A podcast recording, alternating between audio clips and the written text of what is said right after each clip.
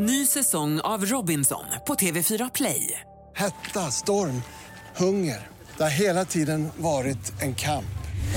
Nu är det blod och tårar. Fan händer just nu. Det. är Detta är inte okej. Robinson 2024, nu fucking kör vi! Streama söndag på TV4 Play. Han har varit proffs i Danmark, Rumänien och Grekland. Spelat stormatcher inför 35 000 och varit med om avancemang till högsta ligor. Men han har också upplevt proffslivets baksidor. I dagens avsnitt av Ettan-podden med mig, Oskar Lund, möter jag Alexander Fioretos. Ålder? Eh, Jag har hunnit bli 25 år gammal. Född eh, 1995. Det stämmer. Klubb? FC Linköping City. Och de tillhör du sedan när då? Ja, vad blir det nu? Ett drygt år sedan, lite mer än ett år. Ja, och då kom du till klubben från eh, Torn. Exakt. Sysselsättning? Fotbollsspelare framför allt. Men där har du någonting eh, på gång vet jag just nu. Du har utbildat dig lite grann vid sidan av fotbollen. Ja, det stämmer. Om man, om man ser det lite större så är jag väl intresserad av att kanske utbilda mig vidare också på sikt. Man har ändå hunnit bli 25 år gammal och, och jag har länge haft, haft drömmar om att utbilda mig också då skolan alltid varit viktig. Men just nu eh, så är vi ju en, i en tuff situation i hela världen med, med den pandemi som vi just nu är mitt i och eh, jag har då försökt ta mitt ansvar som, som världsmedborgare och medborgare i Sverige och, och gått via Linköpings kommun en, en onlinebaserad kurs inom vård och omsorg och är nu då beredd att vara behjälplig på, inom vården om, så behövs. Har du behövt rycka in på något sätt än så länge?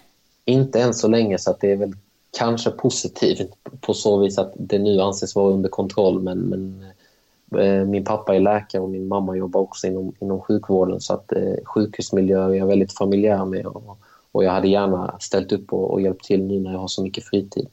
Ja, vi får väl ändå någonstans hoppas att du slipper. För som du säger, det är väl ett gott tecken eh, om det inte skulle behövas.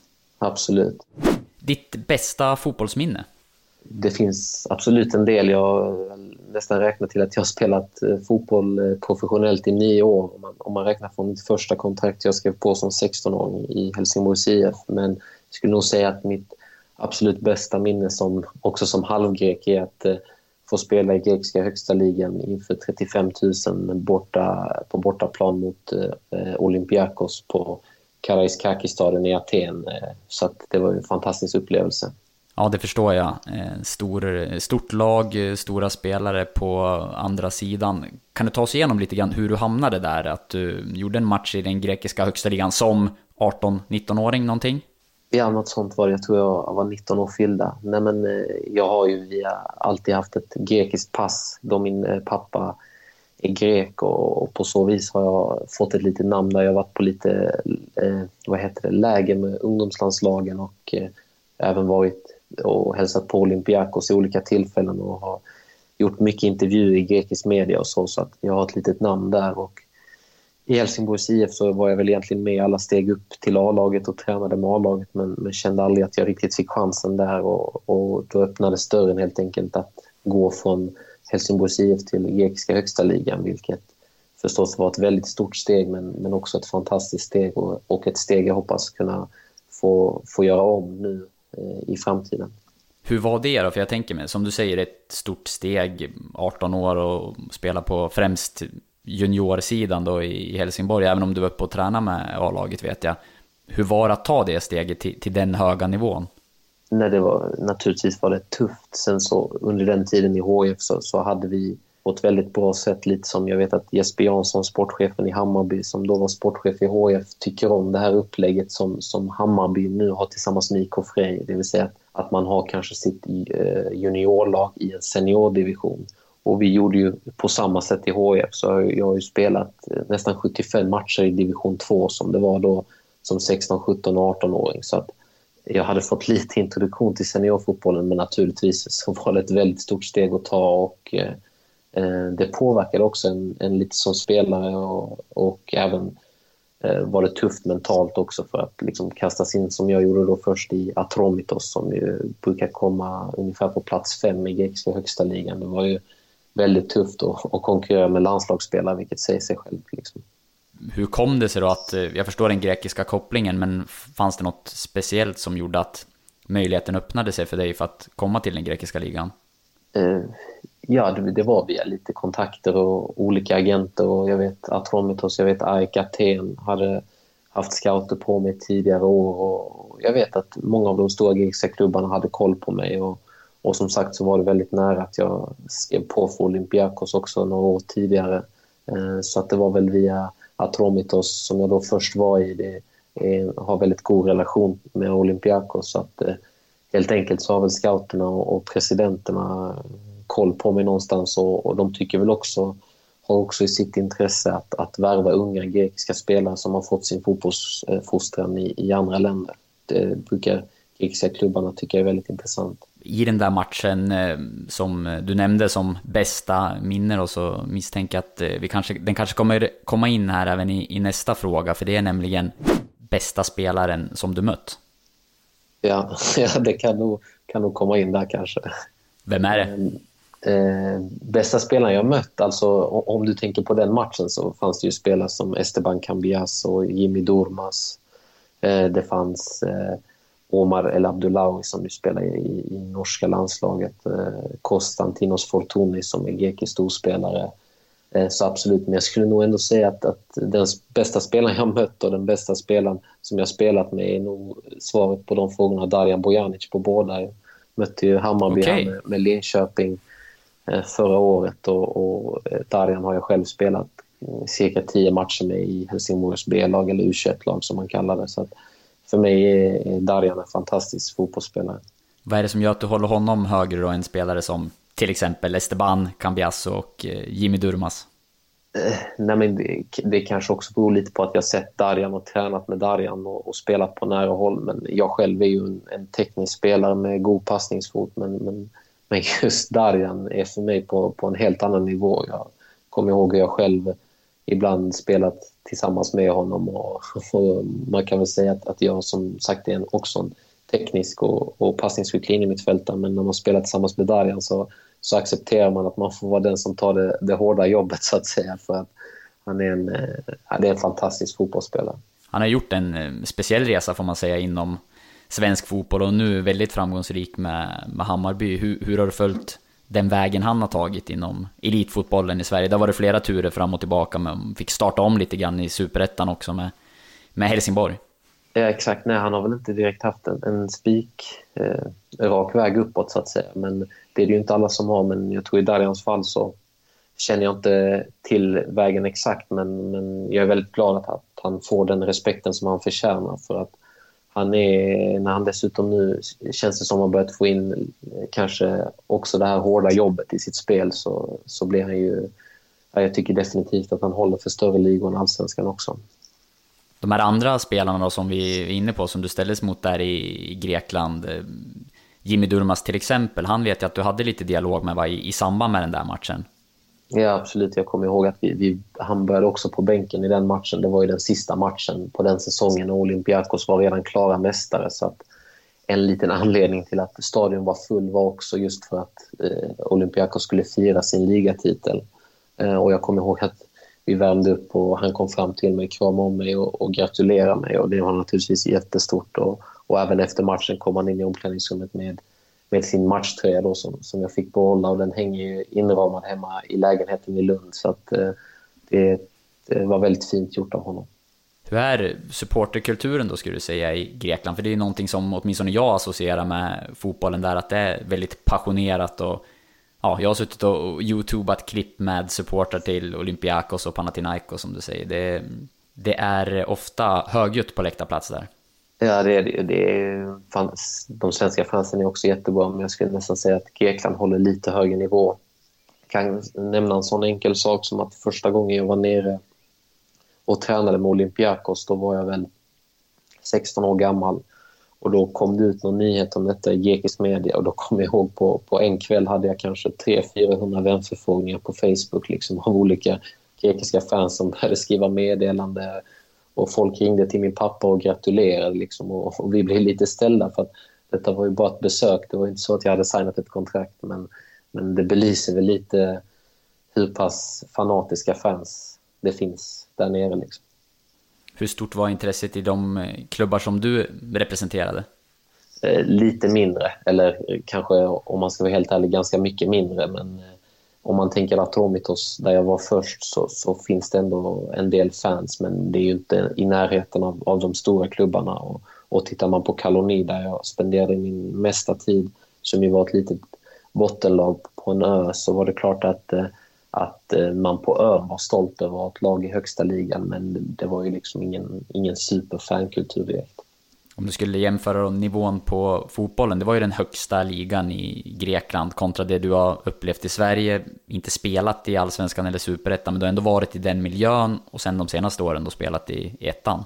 Ja, nej men det, det är definitivt eh, ett steg upp. Jag tycker väl, eftersom jag har erfarenhet också från danska superligan, så, så tycker jag att danska superligan definitivt är snäppet för allsvenskan, i alla fall när det kommer till, till tempo och passningsspel och sånt här. Sen så tycker jag väl att den grekiska ligan eh, också, där finns väldigt individuellt skickliga spelare lite på en annan nivå, men, men jag upplever att just träningsmässigt så är det inte lika bra tempo som i Sverige utan jag upplever att folk tar det lite mer lugnare på träningarna för att, för att vara fräscha på matcherna. Du, som du sa så var först ett provspel eh, när du var i Grekland och sen så skrev du på och flyttade till ön Lesbos. Och och eh, det var en speciell tid för det var samtidigt som eh, flyktingkrisen pågick som eh, värst. Kan du berätta lite mer om hur det var att komma dit där och då? Ja, det var ju ganska surrealistiskt. Det var ju då jag befann mig ungefär två månader i Atromitos men som sagt, jag var ung utan så mycket erfarenhet så att de gav mig rådet att gå vidare till Kaloni då i grekiska högsta ligan som, som var ett bottenlag för att få spela helt enkelt. Och jag kommer ihåg att jag blev hämtad på, på den lilla flygplatsen på ön Lesbos då av eh, sportchefen i klubben i en liten bil och, och, vi började köra längs kusten då. Och direkt efter ungefär fem minuter så ser man den första flyktingbåten gå i land liksom med, med eh, då stod det på stranden folk från Röda Korset och så här och väntade och, och, det var ju verkligen jag hade ju bara sett den här typen av inslag tidigare på Rapport och Aktuellt och så här men, men det var väldigt slående och, och väldigt tag, eh, jag blev väldigt tagen av det att, att liksom det är på riktigt. Eh, så att, eh, det var väldigt tufft att se. Ja, hur, hur känner man där och då? Jag kan bara föreställa mig att eh, ja, måste vara obehagligt, otäckt, eh, jobbigt att se. Ja, det, det, det är väldigt jobbigt att se för att man, någonstans så, så kan inte en vanlig medborgare rå för att det blir krig i ett land liksom, om man tvingas fly. Man kan ju själv tänka om, om samma sak hade hänt i Sverige om man tvingas fly med, med sina syskon och sina föräldrar och, och ger upp allt det man har. Det, det är nog ingenting som en människa vill göra, frivilligt i alla fall. Eh, så det var tufft och, och jag upplevde även e-, efter ett tag att det var lite jobbigt. Jag försökte hjälpa till och, och köpa mat och åkte till... Eh, det, det fanns, fanns, ett stort flyktingläger på ön där jag försökte dela ut lite fotbollar och, och sånt här för att skänka någon glädje. Men det var ganska frustrerande att känna att, att man inte själv hade möjlighet att hjälpa alla. Eh, och det blir då liksom, låt oss säga att man har varit och köpt lite mat, vem ska man dela ut det till? Och det kom en massa frågeställningar som var tuffa att hantera. Ja, det där kan man känna igen sig Det tror jag många kan göra, att eh, man är privilegierad och kanske då växer upp i Sverige till exempel och så man vill hjälpa till och, och du levde någonstans mitt i det där som ja, privilegierad och välbetald fotbollsspelare. Hur, hur hanterade du det, den delen? Det var ju också, också tufft. Även fast jag såklart hade haft helt okej okay kontrakt i HF så var väl det här första gången som jag tjänade pengar på riktigt så att säga. Eh, så det var klart att det var lite svårt när man satt med... Vi hade en del serber, en del brassar, en del argentinare. Och, och sitter man med dem då handlar det snarare om vilken klocka man ska köpa och vilken bil man ska ha. Och, och liksom vilken necessär från vilket, eh, från vilket fashionabelt märke man ska ha. Och så samtidigt som det så ser man folk som knappt har mat att klara sig för dagen. Så att, eh, det var naturligtvis väldigt tufft. Ja, jag förstår det. Hur, hur var livet annars då under den eh, sessionen som du hade i den grekiska högsta ligan? Nej, det var, ju, det var väldigt kul för mig. Jag, jag eh, kunde ju språket sen tidigare men, men jag utvecklade mig språkligt väldigt mycket. Det var också kan man säga, första gången jag bodde långt hemifrån, från vänner, från familj.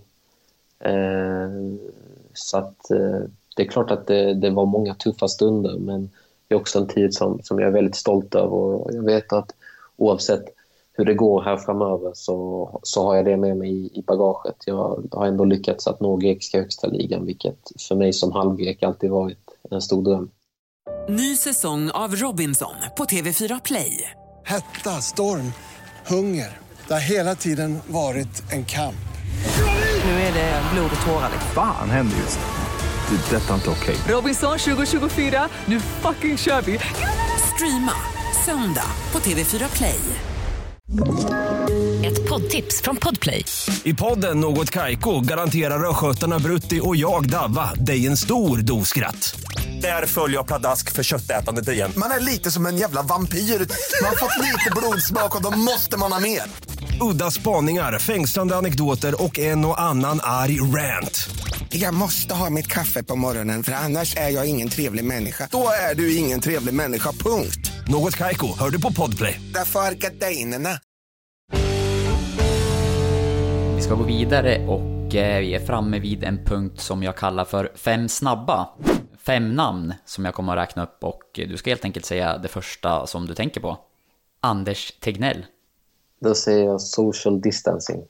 Zlatan Ibrahimovic. Ja, då måste jag säga Hammarby nu. Greta Thunberg. Fantastisk förebild. Donald Trump. Idiot är det första jag tänker på. Angelos Charisteas. En legend. Ja, storspelare inom grekisk fotboll. Eh, Du får berätta vad det framförallt är som han eh, har gjort.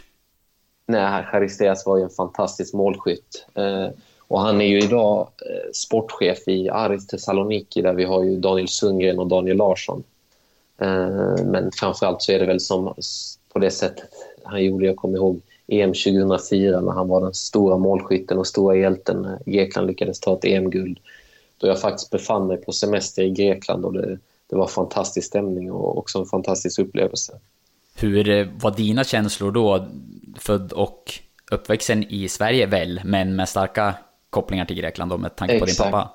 Nej, jag, jag känner mig ju nog för, först och främst svensk, om man ändå säga. Men, men i fotbollssammanhang så har Grekland alltid stått mig nära. Så att, eh, det var ju, man kan väl säga att när Sverige åkte ut det mästerskapet så, så var det Grekland jag höll på. Jag kommer även ihåg Sverige där med både Henrik Larsson och Erik Edman som jag båda har haft som tränare i Helsingborgs IF. Så att det är på något sätt kul och även i Grekland då Trajanos Dellas, den gamla storbacken, han var ju min tränare i Atromitos. Så att, eh, det är lite spännande på något sätt att man satt där som nioåring på, på torg i Grekland i en liten by och såg dem spela och att man sen får komma i kontakt med dem. Det är väl också någonting man, man är lite stolt över.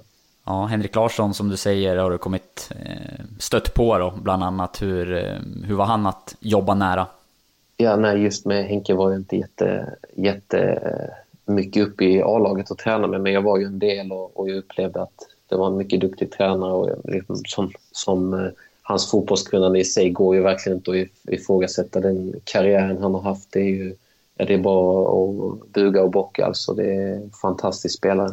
Ja, det är många stora fotbollspersonligheter som du har fått eh, stöta på under karriären så långt, men jag är lite nyfiken på vilken person som betytt mest i din fotbollskarriär så långt det får jag nog ändå säga, det är min familj, men kanske om jag ska välja en ur familjen så är det nog min pappa som, som har betytt mest för att eh, han har alltid funnits där och, och stöttat mig och han är en väldigt hårt arbetande man. Han är läkare och, och bedriver även företag inom läkemedelsbranschen bredvid och, så att han har redan som det ser ut väldigt mycket att göra men, men han har alltid ställt upp för mig och, och hjälpt till på, på det sätt han kan så att det får jag säga att det är min pappa i sådana fall.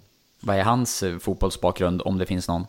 Eh, han har spelat lite fotboll. Han eh, växte ju faktiskt upp i Sverige av grekiska föräldrar. Så att han har spelat i Örebro SKs ungdomslag och även varit med på lite så här stadslagsuttagningar och, och någon samling. Så, här. så att, eh, han säger i alla fall att han var ganska talangfull. Men jag kommer, ihåg, kommer väl, väl ihåg att när jag hade gjort min debut i Grekland då, då kom han fram till mig och sa att nu har du i alla fall nått längre än vad jag gjorde. Så att, eh, det var väl kanske ett litet erkännande Ja, bättre än pappa, det är, det är aldrig fel. nej, det är inte fel. En märklig händelse som du varit med om under din fotbollskarriär. Någonting säger mig att det finns en hel del här. Jag har ju intervjuat dig tidigare också och har lite koll på vart du har varit och sådär. Och det är ju några klubbar som sticker ut till exempel. Ja, nej, men det finns ju, det finns ju alltså många olika. Jag säger ibland till, till mina vänner att jag borde skriva en bok, men då kontrar de lite, lite spydigt att eh, vem skulle läsa den liksom. Men de taskigt. kanske har rätt, men lite taskigt. Men det kanske de har rätt i. Men jag har upplevt väldigt mycket att spela i den rumänska högsta ligan och, och den grekiska och den danska. Det är ju faktiskt, om man ska vara ärlig, väldigt få svenska spelare som får göra det. Även om de har kanske en allsvensk karriär i tio år så är det väldigt få spelare som får, får komma ut på den nivån och visa sig. Eh, så att det finns ju många historier. Jag brukar ju bland annat berätta, vilket jag har nämnt för dig tidigare också, att i Rumänien var ju väldigt speciellt. Där kunde presidenten, vi hade en väldigt stark president i, i det laget, så att, eh, han kunde ju komma in då efter, efter vi hade vunnit med, med, en stor väska med olika kuvert där spelarna fick pengar helt enkelt efter vinster och, och förlorade vi så kom han in och skällde på oss alla och vi var liksom inte värd mer än vatten och bröd. Så det är ganska roliga kontraster mellan att du inom fotbollsvärlden kan vara den absolut största kungen på lördagen och, och nästkommande lördag så, så är du inte värd någonting. Nej, du är inne på Rumänien. Vi ska säga det att eh, efter tiden i Grekland så gick du till eh, den danska motsvarigheten till Superettan. Var med och spelade upp Helsingör till eh, högsta ligan i Danmark och sen gick du vidare till den rumänska ligan den tiden där är jag rätt så nyfiken på. Vi ska prata lite Danmark också, men eh, hur var det att spela i den rumänska högsta ligan? Nej, det var också, det var ju väldigt bra. Jag, som sagt, utan att gå in för mycket så, så hade jag en väldigt bra tid i, i danska superettan där, där jag gjorde, då var, jag var 21-22 och gjorde väl, om man räknar med kuppen kanske 17-18 matcher det året då vi spelade oss upp till danska högsta ligan, vilket var fantastiskt men i, i danska högsta ligan fick jag inte lika mycket speltid. De tog in bland annat Patrik Olsen som var dansk spelare i Inter som nu spelar i Ålborg och Vito Hammarshöj Mistrati som spelar i Randers i danska högsta ligan. Så det var väldigt tuff konkurrens. Eh, vilket gjorde då att, att den rumänska klubben där var också en sportchef som hade haft koll på mig innan. Han hade tidigare arbetat som scout för Shakhtar Donetsk. Så att, eh, det var via honom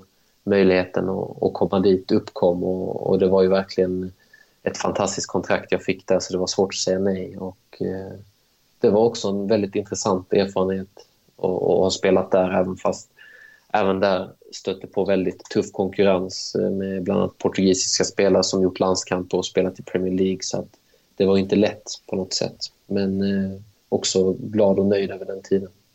Hur skilde det sig åt om du jämför med, eh, känt på högsta ligan i Grekland, högsta ligan i Danmark och så kom du till högsta ligan i Rumänien. Vad sticker ut med de här ligorna om man skulle lyfta fram någonting? Men man kan säga att, jag skulle säga att Rumänien och Grekland är väl lite, lite på, på samma håll. Att spelarna är väldigt individuellt skickliga men kanske ett tydligt taktiskt kunnande saknas. Medan jag upplever att i Sverige så, så jobbar man väldigt hårt och har lite större taktiskt kunnande. Och, och Danmark är väl lite något mellanting. Liksom. I, I Danmark tycker jag att man spelar med lite högre tempo. Man är också som, som person lite mer rakt på. Vilket i Sverige så tycker jag ibland att tränare och, och annat kan linda in kritik medan i, i Danmark så, så var man stenhård på om, om du har gjort ett fel så ska det höras och, och du ska få stå till svars framför alla för det. Så det är väl lite olika skolor, lite olika kulturer och filosofier. Har du varit med om någon sån riktig klassisk eh, hårtork som man brukar prata om? Jag, jag kommer ihåg, var med precis när jag hade kommit till Kaloni då som, som 19-åring så kommer jag ihåg att vi, vi körde ett, eh, ett inläggs avslutsspel. Jag kommer ihåg att jag var lite nervös, fick ut någon boll på, på kanten då jag skulle slå inlägg till två anfallare. Jag kommer ihåg första inlägget stod jag väldigt dåligt och då stoppade tränaren han blåste i sin visselpipa, stoppade och sprang ut till mig så han liksom stod fem centimeter från, från mitt ansikte och bara liksom jag skrek allt möjligt, att jag var en jävla junior, att jag var en skam för Grekland för jag inte kunde språket. Och, ja. Så det var ju, kan man säga, ett, ett varmt välkomnande till det landet. Så att, efter man har varit med om en, om en sån sak som naturligtvis då var väldigt jobbigt så, så, så är det inte så mycket som är jobbigt längre. För att eh, man har lärt sig att hantera den typen av saker. Men hur hanterar man det? Jag, man ska försöka sätta sig in i en sån situation att man kommer helt ny, eh, känner press och stress och vill verkligen leverera och så istället för stöd så får man eh, någonting sånt. Hur, hur hanterade du det där och då? Hur mådde du?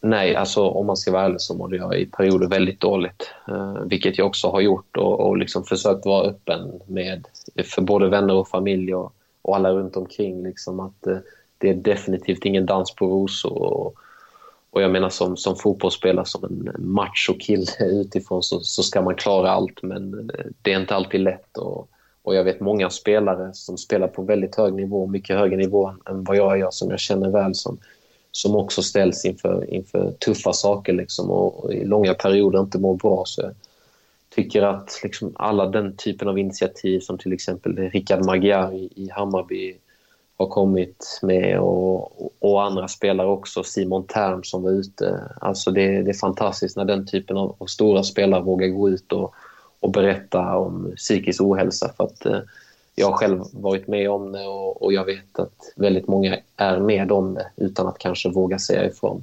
Känslan är ju som du är inne på att det pratas eh, lite mer om det idag än vad det har gjort tidigare. Hur yttrade sig för dig när du mådde dåligt?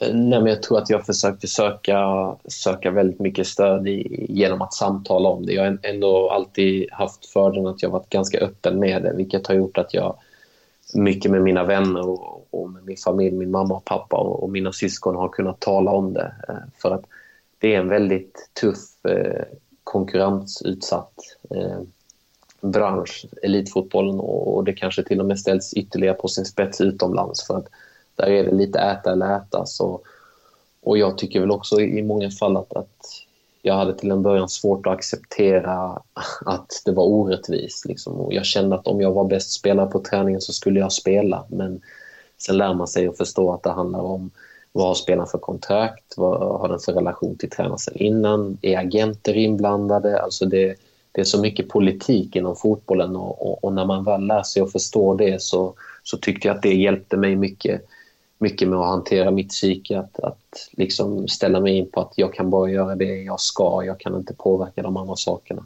Eh, så det är väl en sån sak som, som har stärkt mig ytterligare. Nästa fråga i faktarutan hör faktiskt till det här ämnet. Så då får vi gå in kanske lite mer på vilken tidsperiod det handlade om. För frågan lyder, då mådde du som sämst? Eh, jag har nog lite, jag kommer ihåg ett tag i Grekland tyckte jag, tyckte jag det var jobbigt precis när jag hade signat med Kalonin då jag blev lovad att spela alla tio matcher som återstår av ligan. Jag blev lovad det samtidigt som jag skrev på kontraktet för annars hade jag nog inte gått dit utan då hade jag nog stannat i Atromitos. Och att sen känna att vecka efter vecka så var jag inte ens med i matchtruppen. Eh, utan jag var ju egentligen bara med de sista tre, fyra matcherna i matchtruppen och sen fick hoppa in den sista. Eh, då kommer jag ihåg att det var, då var jag ganska vilket säger sig självt. Jag var 19 år, jag var nybörjare hur det fungerar inom elitfotbollen så att det var naturligtvis tufft. Eh, sen så tyckte jag även att, att min tid i Rumänien var ganska tuff för att där blev jag också lovad såklart saker så, som inte riktigt hölls. Och, och då bodde jag också på ett, på ett visserligen jättefint hotell men jag bodde på hotell i ett land där jag inte hade möjlighet att, att träffa någon alls jag känner. Så att, eh, jag skulle säga att delvis en tid i Grekland, men annars så var det nog som värst sista tiden i Rumänien. De här sakerna då som inte, eller som lovas men som inte riktigt eh, hålls, eh, levs upp till från klubbarnas sida, de misstänka, vad kan det handla om till exempel?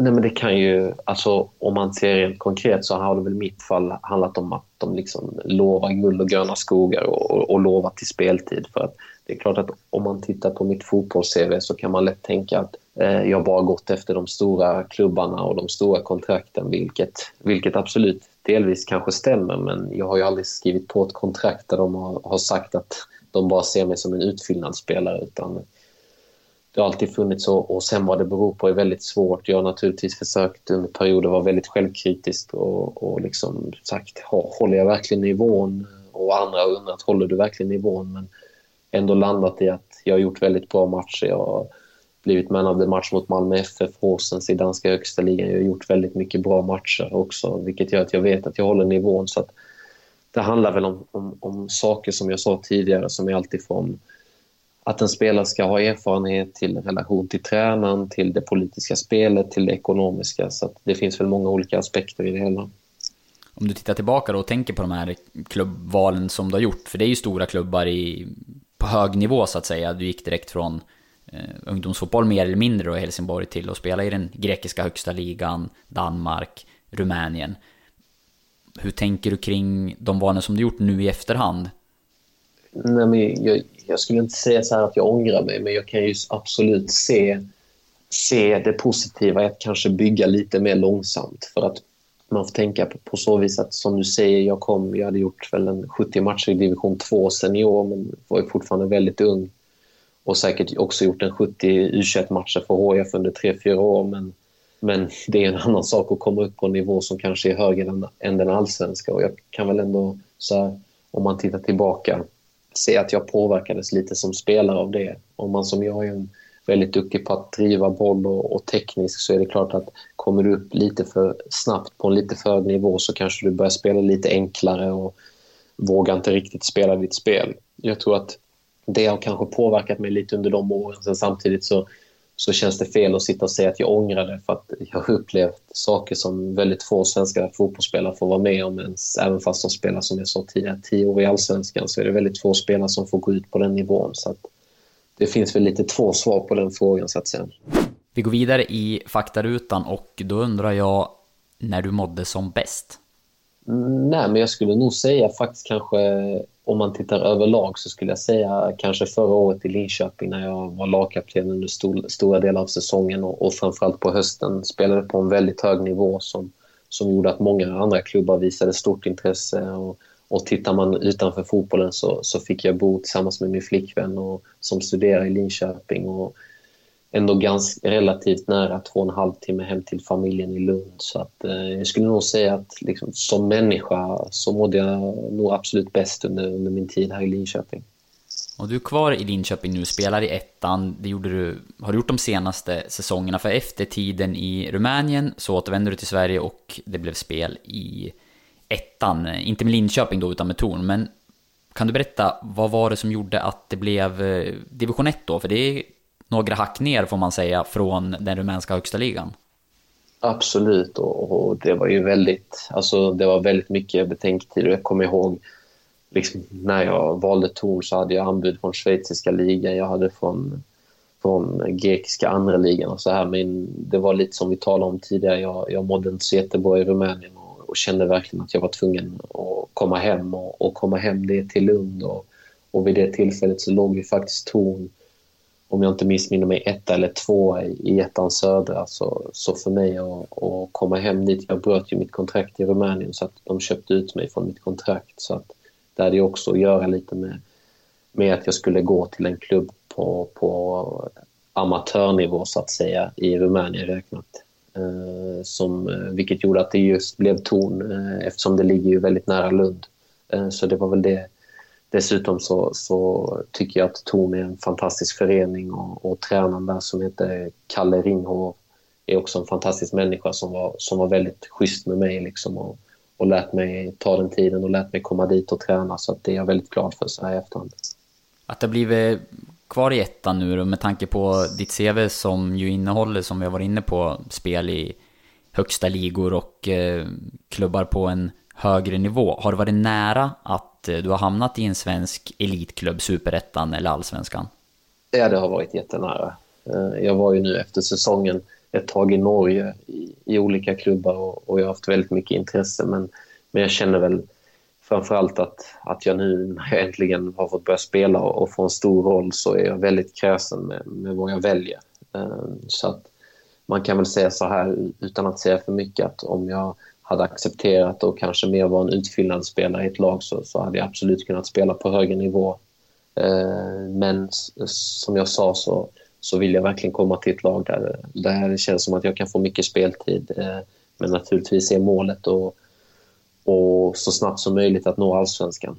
Ja, jag misstänker det. Nu har det varit några år på division 1-nivå kontra de avtal som du haft tidigare med i Danmark, Rumänien, Grekland. Eh, när man såklart lever på, på fotbollen och spelar på högsta elitnivå. Så verkligheten i ettan är ju en annan. Absolut. Eh, och det var ju också både fotbollskvaliteten och vad man får i lönekuvertet så att säga så, så är det ju väldigt stor, väldigt stor eh, eh skillnad på, på division 1 och att spela utomlands. Men, men jag tycker att division 1, det, det finns väldigt mycket duktiga fotbollsspelare. Och, och eh, för mig så, så jag har en väldigt stor roll i Linköping. Jag, jag trivs väldigt bra. Jag, jag, får spela den typen av fotboll jag vill. Och, och, vi var ju som sagt förra året en eller två poäng från att eh, få spela den här kvalplatsen som Umeå dessvärre tog precis framför oss. Så att, eh, vi är ju där och, och, och nosar på en topplats. När det gäller det fotbollsmässiga då, hur eh, stora skillnader är det? Du som har varit där och testat på och känt på den miljön på högsta elitnivå. Hur bra är ettan i Sverige? Eh, nej, men sagt med all respekt, etta, ettan, ettan är bra men, men det finns väldigt stora skillnader skulle jag säga. Och I ettan så upplever jag att det finns väldigt mycket duktiga individuella typer av spelare och, och ettan är väl lite av en utvecklingsserie och en uppvisningsserie. Alla krigar om att få kontrakt i superettan och allsvenskan vilket gör att att jag upplever att man spelar på ett lite mer själviskt sätt i division 1. Spelare tar bollen och, och driver och skjuter medan det är inte riktigt så det fungerar på högre nivå. På högre nivå släpper man bollen mycket på en, två touch och, och spelar en snabb fotboll vilket tyckte att jag hade lite problem med min första tid i Linköping. Just det här med att, att jag kanske spelade mycket på en, två touch men, men fick inte riktigt bollen tillbaka vilket gör att, att många kan då tänka att okej, okay, Alexander han har spelat där uppe men han har ju inte bollen så mycket och han driver inte så mycket. Medan jag sen under hösten verkligen tuffade till mig lite och, och drev mycket boll och, och, gjorde en del poäng men framförallt gjorde väldigt bra prestationer. Så att det finns absolut skillnader men jag tycker att ettan är en fantastisk serie och, och det finns väldigt mycket duktiga fotbollsspelare som definitivt kan spela högre upp. Jag tror att klubbar högre upp skulle tjäna på att kanske titta ännu mer i eh, ettan och, och leta efter guldkorn där. Ja, men det tror jag absolut. Nu är jag ju halvgrek så jag känner ju till Akropolis. Både ledningen och, och den förra tränaren och sportchefen väldigt bra. Så att, och jag menar Akropolis som mosade hela ettan norra förra året. De kommer ju definitivt inte bli ett bottenlag i superettan i år utan det kommer minst vara ett mittenlag. Så att, eh, du tror det? Det tror jag absolut. Det, det finns väldigt mycket duktiga fotbollsspelare där. Så att, eh, det är en, eh, en sån sak. Sen så tycker jag också att, eh, att eh, naturligtvis har klubbarna blivit bättre på att hålla ögonen på division 1. Men jag tycker nog, så, som du var inne på lite, att de till och med kanske kan bli ännu bättre. Mm, ett varningens finger då eh, höjer vi kring Akropolis för toppkonkurrenterna kanske till och med i, i Superettan. Har du några namn på spelare förresten i, i ettan som du tycker att klubbar högre upp borde titta lite på under den här säsongen när den nu sätter igång inom kort, förhoppningsvis. Ja, det får vi hoppas på. Nej, förutom mig själv, som jag tycker alla ska hålla koll på, så, så får man säga jag är väldigt... Nu gick han ju förresten från Linköping till AFC Eskilstuna i somras. Pontus Rödin, en ung kille som jag spelar tillsammans med. Det är kanske en av de bästa unga mittbackarna som jag någonsin sett i min karriär. Han kan bli fantastiskt duktig om man kollar vidare sen så, så har vi, vi har en del eh, duktiga spelare i Linköping också men, men annars så tycker jag väl det är svårt så här att, att lista ut. Det finns väl Ekin Bullot i Vasalund som jag kommer ihåg som gjorde mycket mål eh, förra året så han är väl definitivt en spelare som kan gå högre upp. Eh, även lyfta definitivt eh, ett finger för Mirza Halvadzic som har gått från Mjällby nu till, till Lunds BK. Det är en eh, spelare som jag känner till sedan många år tillbaka som definitivt är en av de mest professionella spelarna jag känner till och, och det är en fantastisk spelare som hund till 100% kommer att spela högre upp en dag. Så att, eh, det är väl definitivt en spelare jag tycker att, att man ska kolla in. Ja, det är en kille som, precis som du dessutom varit på en hög nivå tidigare. Han tog eh, brons med Sveriges ungdomslandslag och har eh, ja, varit på elitnivå med Malmö FF och eh, IFK Norrköping där han tillhörde A-laget. Men startat om och eh, har väl säkert som du målsättningen att eh, klättra inom seriesystemet. Eh, för det är allsvenskan som är ditt mål. Definitivt, det är mitt första mål och, och det känns väl lite, lite trist i, om man ska se på mitt CV och på min samling fotbollsminnen så känns det väl lite trist att jag inte har gjort någon allsvensk match med tanke på, på den nivån jag varit på. Så, så det är väl definitivt ett minne jag har, eller ett mål jag har, förlåt. Vad är det som har gjort att eh, du inte har någon allsvensk match på, på CVt än då, känner du? Nej, det är väl lite, lite tur och tillfälligheter. Jag menar, jag var ju under en tid även lagkapten i HFs U21-lag och, och lagkapten i akademilaget så att jag var väl där uppe precis och, och halvt i närheten och, och sen efter det så, så valde jag väl där fyra, fem år att befinna mig utomlands vilket gjorde att, eh, att då var det inte så aktuellt med allsvenskan och, och lite där efter Rumänien-tiden så, så var det inte jättemycket svenska klubbar som visade intresse för mig heller eh, just då.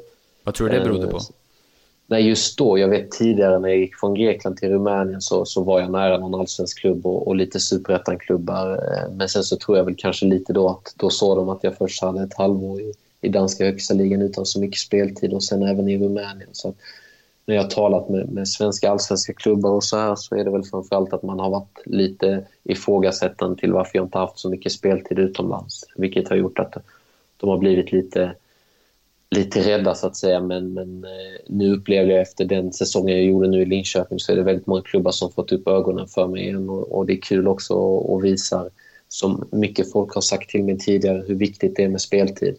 Vilket gör att verkligen, det höjer verkligen intresset för, för en själv som spelare. Ja, vi ska gå vidare till eh, faktiskt den sista frågan i faktarutan.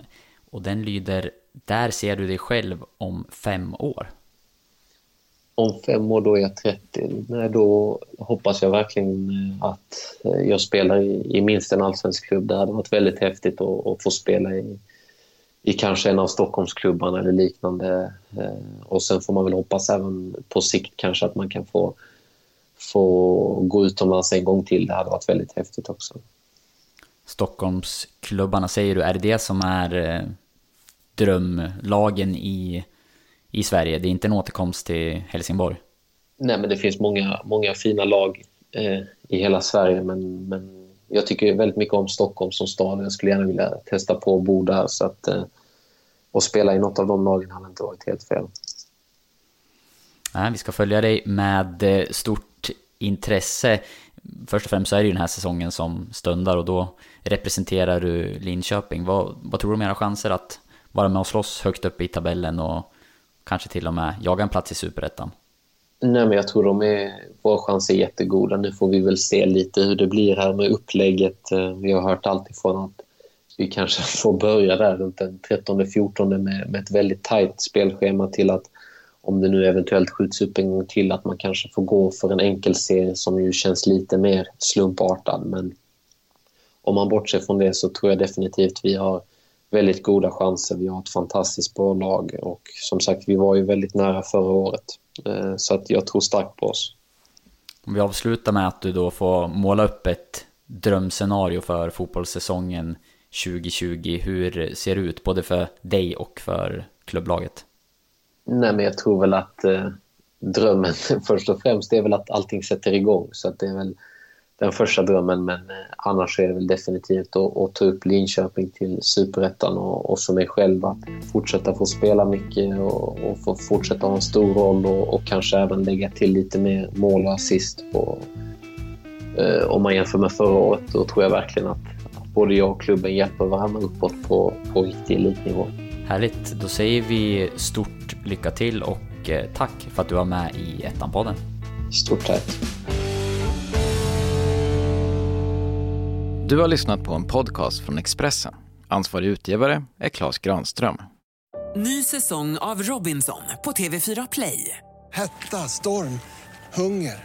Det har hela tiden varit en kamp. Nu är det blod och tårar. Fan händer just det. Det är detta inte okej. Robinson 2024, nu fucking kör vi! Streama söndag på TV4 Play.